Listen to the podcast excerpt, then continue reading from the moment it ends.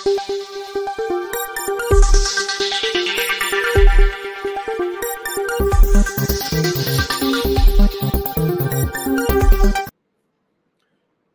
राम। पहलवानों और सरकार के बीच बातचीत कहाँ तक पहुँची?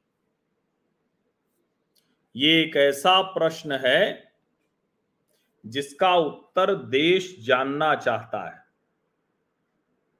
और मैंने एक तस्वीर साझा की थी, जिसके बाद पता चला कि वो एआई से मुस्कुराते हुए, हँसते हुए बना दी गई, लेकिन मैं आज भी उस पर कायम हूँ कि देश के पहलवान ऐसे ही हँसते, मुस्कुराते, अच्छे लगते हैं।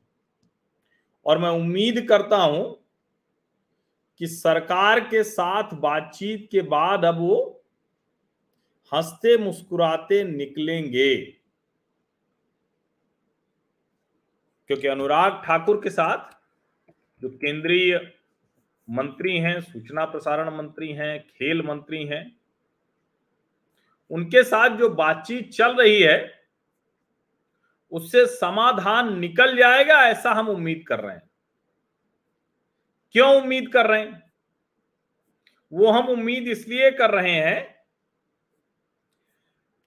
क्योंकि जिस तरह से अमित शाह से आधी रात में हुई मुलाकात के बाद पहलवानों ने रेलवे में अपनी ड्यूटी ज्वाइन कर ली, जिस तरह से पूरी तरह से खाप पंचायतों से अपने आप को अलग कर लिया।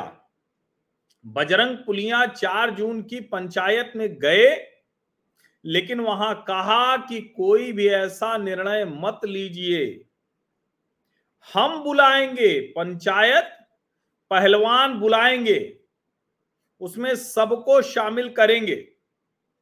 हालाँकि साक्षी मलिक हो, बजरंग पुनिया हो और विनेश फोगट हो, कोई भी इस पर पीछे हटने को तैयार नहीं है। कम से कम उनके ट्वीट और बयान तो यही कह रहे हैं। और उसमें एक बात जो समझ में आ रही है कि विनेश फोगट इस मामले पर कतई पीछे हटने को तैयार नहीं। मलिक और बजरंग पुनिया, ये तो फिर भी सरकार के साथ बातचीत करके आगे बढ़ने की मना स्थिति में आ गए अब साक्षी मलिक ने जो न्यूज़ एजेंसी एएनआई को कहा, वो यही कहा कि बात होने से ही बात बनती है। ये साक्षी मलिक ने कहा कि अगर बात होगी तो ही बात बनेगी। साक्षी मलिक ने कहा कि हम सारे प्रस्ताव पर अपने सीनियर और सपोर्टर यानी समर्थकों के साथ बातचीत करेंगे। जब सब सहमति देंगे, तभी हम ये स्वीकार करेंगे। ऐसे हम नहीं मान जाएँगे, ऐसे हम नहीं प्रदर्शन खत्म कर सकते। और सुबह साक्षी मलिक कहती हैं कि अभी तक कोई समय तय नहीं है। रात को अनुराग ठाकुर कहते हैं कि हम पहलवानों से बातचीत के लिए तैयार हैं। अब वार्ता हो रही है। अनुराग ठाकुर के साथ बजरंग पुनिया और साक्षी मलिक हैं। पहले खबर आ गई कि राकेश टिकैत भी हैं, लेकिन राकेश टिकैत कैसे हो सकते हैं? क्योंकि राकेश टिकैत को तो दूसरे जो किसान आंदोलन से जुड़े हुए लोग हैं, वो बार बार कह रहे हैं कि राकेश टिकैत तो मध्यस्थ के रोल में आ जाते हैं। अब राकेश टिकैत मध्यस्थ के रोल में आ जाते हैं। राकेश टिकैत पहुँच गए कुरुक्षेत्र। वो कह रहे हैं कि ये जो एमएसपी वाला आंदोलन हैगा, ये बहुत बड़ा होगा। और आज ही सरकार खरीफ की फ़सल का एमएसपी बढ़ा देती है। इस सबसे लगता है कि कहीं न कहीं राकेश टिकैत अब अपने आप को, और कई बार तो लोग ये भी कहते हैं कि राकेश टिकैत की तो मूल भूमिका ही वही है। और अगर आप ध्यान से देखिए तो चाहे गाजीपुर में रहा हो या फिर लखीमपुर खीरी में रहा हो, उनके बयान देने का अंदाज चाहे जो हो, आज भी उन्होंने कहा कि पूरे देश में आंदोलन करना पड़ेगा। वो अभी ट्विटर पर ट्रेंड कर रहे हैं सबसे ऊपर। जो कुरुक्षेत्र में किसान लड़ रहे थे, वो पीछे हो गए।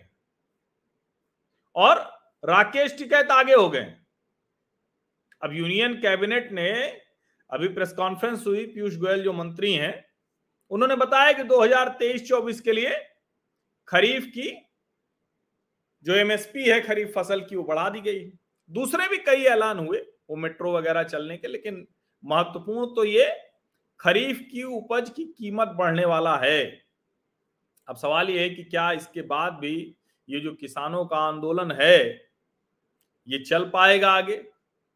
और जो सबसे बड़ा सवाल है, जिसको हम कहते हैं ना कि अगर किसान और पहलवान एक हो गए तो क्या फिर से एक बार जो मोदी सरकार है, उसके लिए मुसीबत होगी? तो लगता है कि उसका भी रास्ता कुछ हद तक सरकार ने निकाल लिया है। अब अभी तक वो अपडेट नहीं आया है कि आखिर अनुराग ठाकुर और बजरंग पुनिया और साक्षी मलिक के बीच में क्या बात हुई? और चूँकि इसमें एक चीज़ दिख रही कि विनेश फोगट ने इस सबसे अपने आप को दूर कर लिया है, क्योंकि इस मीटिंग में भी वो नहीं है। अब एमएसपी जो जो सामान्य किस्म का धान है उसको 2040 प्रति क्विंटल से बढ़ाकर 2143 कर दिया गया है। और जो ग्रेड ए वैरायटी है 2060 से 2203 कर दिया गया है। इसी तरह से जो मोटे अनाज होते हैं, बाजरा और आगी 2350 से 2500 3578 से 3846 जो अरहर की दाल है, मूंग की दाल है और उड़द की दाल है वो छाछठ सौ से सात हज़ार सतहत्तर सौ पचपन से पचासी अट्ठावन और छाछठ सौ से उनहत्तर पचास। यानी किसान एमएसपी के लिए आंदोलन करते हैं और उसके तुरंत बाद, अब ऐसा तो है नहीं कि ये अभी तुरंत हुआ होगा। सच बात तो ये है कि इसकी तो तैयारी पहले से रही होगी, संयोग से किसानों का आंदोलन हो गया। अब सवाल यह है कि क्या इसके बाद भी किसानों की एमएसपी की मांग वाला आंदोलन इतना मजबूती से चल पाएगा? और अगर ये पहलवान मान जाते हैं, अगर ये पहलवान बीच का कोई रास्ता निकालते हैं, हालाँकि मैं निजी तौर पर बार बार कहूँगा कि सरकार को समाधान निकालना चाहिए, छवि का मसला है, परसेप्शन का मसला है, लेकिन मेरा तो ये मानना है कि कोई भी अगर गलत आरोप लगा है तो गलत आरोप लगाने वालों पर भी कार्रवाई होनी चाहिए। ये यूँ ही नहीं छोड़ दिया जाना चाहिए।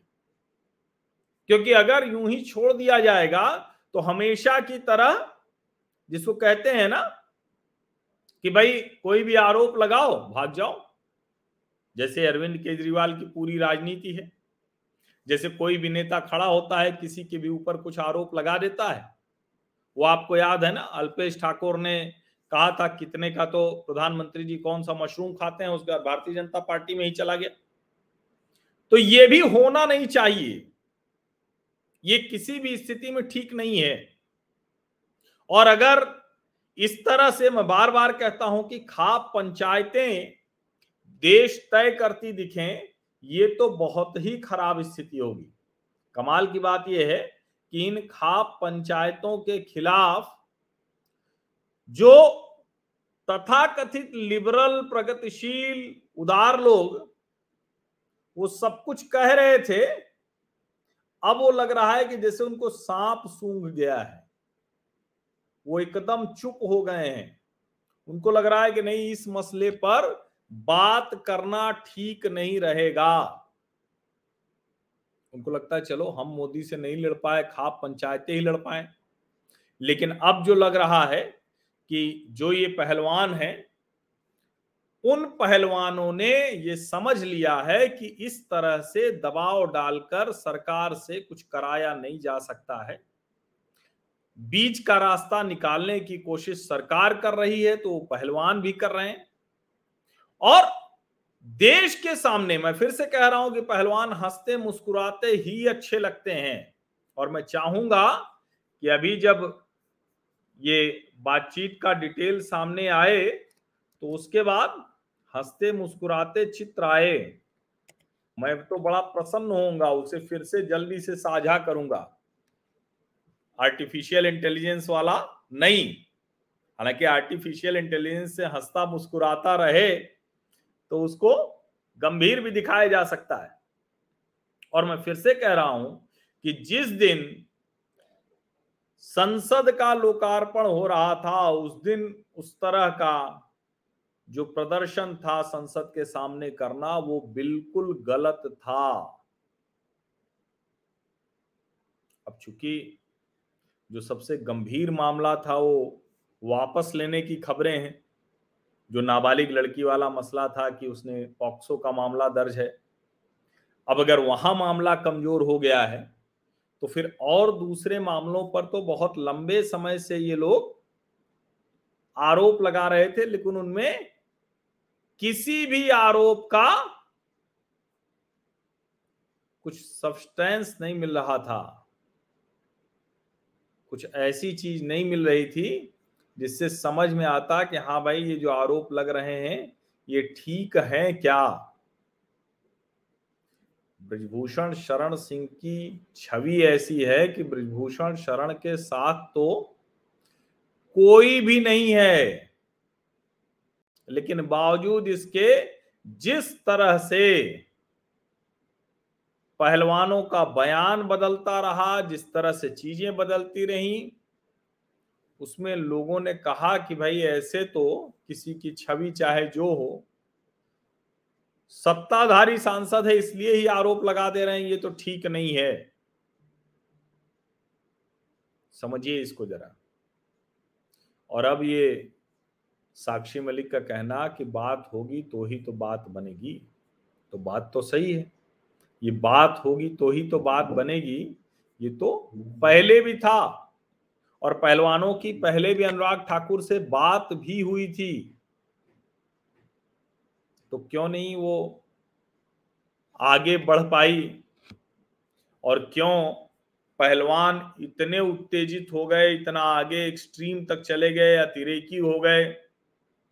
ये कई सवाल हैं जिसका जवाब देश को चाहिए। ये ठीक बात है। कि सबको ये लगता है कि भाई किसी भी तरह से मामला सुलझ जाए तो अच्छा है, क्योंकि ये ठीक नहीं है कि इस तरह से पहलवान आंदोलन करें और देश में एक अराजकता की स्थिति बने, पीड़ा में पहलवान दिखें। ये सब चाहते हैं। लेकिन हर कोई ये भी तो चाह रहा है कि सच सामने आए, और मैंने जो बहुत पहले कहा था, बहुत पहले इस मामले में न्याय होता हुआ दिखना भी चाहिए। न्याय भी होना चाहिए, न्याय होता हुआ दिखना भी चाहिए। ये ठीक नहीं है कि न्याय होता हुआ दिखे ना, और न्याय कैसे दिखेगा? जब सच सामने आएगा, जब ये पक्के तौर पर पता चलेगा कि ब्रजभूषण दोषी हैं या ब्रजभूषण पर आरोप लगाने वाले दोषी हैं और अगर ब्रजभूषण दोषी हैं तो उनके ऊपर कार्रवाई हो, आरोप लगाने वाले दोषी हैं तो उनके ऊपर कार्रवाई हो। ये तो नहीं हो सकता ना कि अच्छा चलो ठीक है भाई, बीच का रास्ता निकल आया। देश चाहता ज़रूर है कि बीच का रास्ता निकल आए। लेकिन ये ठीक नहीं है, क्योंकि फिर तो आगे भी इसी तरह की चीज़ें चलेंगी, इसी तरह के आंदोलन चलेंगे। इसी तरह से कोई भी आरोप लगा देगा, इसी तरह से फिर खाप पंचायतें खड़ी हो जाएँगी। इसी तरह से फिर वो नेता मध्यस्थ बन जाएँगे। ये अच्छा नहीं है देश के लिए। ये मोदी सरकार को भी समझना पड़ेगा। आप सभी का बहुत बहुत धन्यवाद इस चर्चा में शामिल होने के लिए। इस पे कुछ अपडेट और आएगा तो वो अपडेट मैं आपको बताऊँगा। और हम उम्मीद तो यही करते हैं कि किसी भी स्थिति में बेहतर कुछ रास्ता निकले। ये हम सब चाहते हैं हम सब के मन में यही इच्छा हम्म। है। लेकिन फ़िलहाल अभी तक की जो स्थिति है उसमें कुछ भी स्पष्ट नहीं हो पा रहा है कि क्या कोई रास्ता निकला या नहीं निकला। क्योंकि ठीक ठाक समय हो गया और अभी तक कोई अपडेट नहीं है।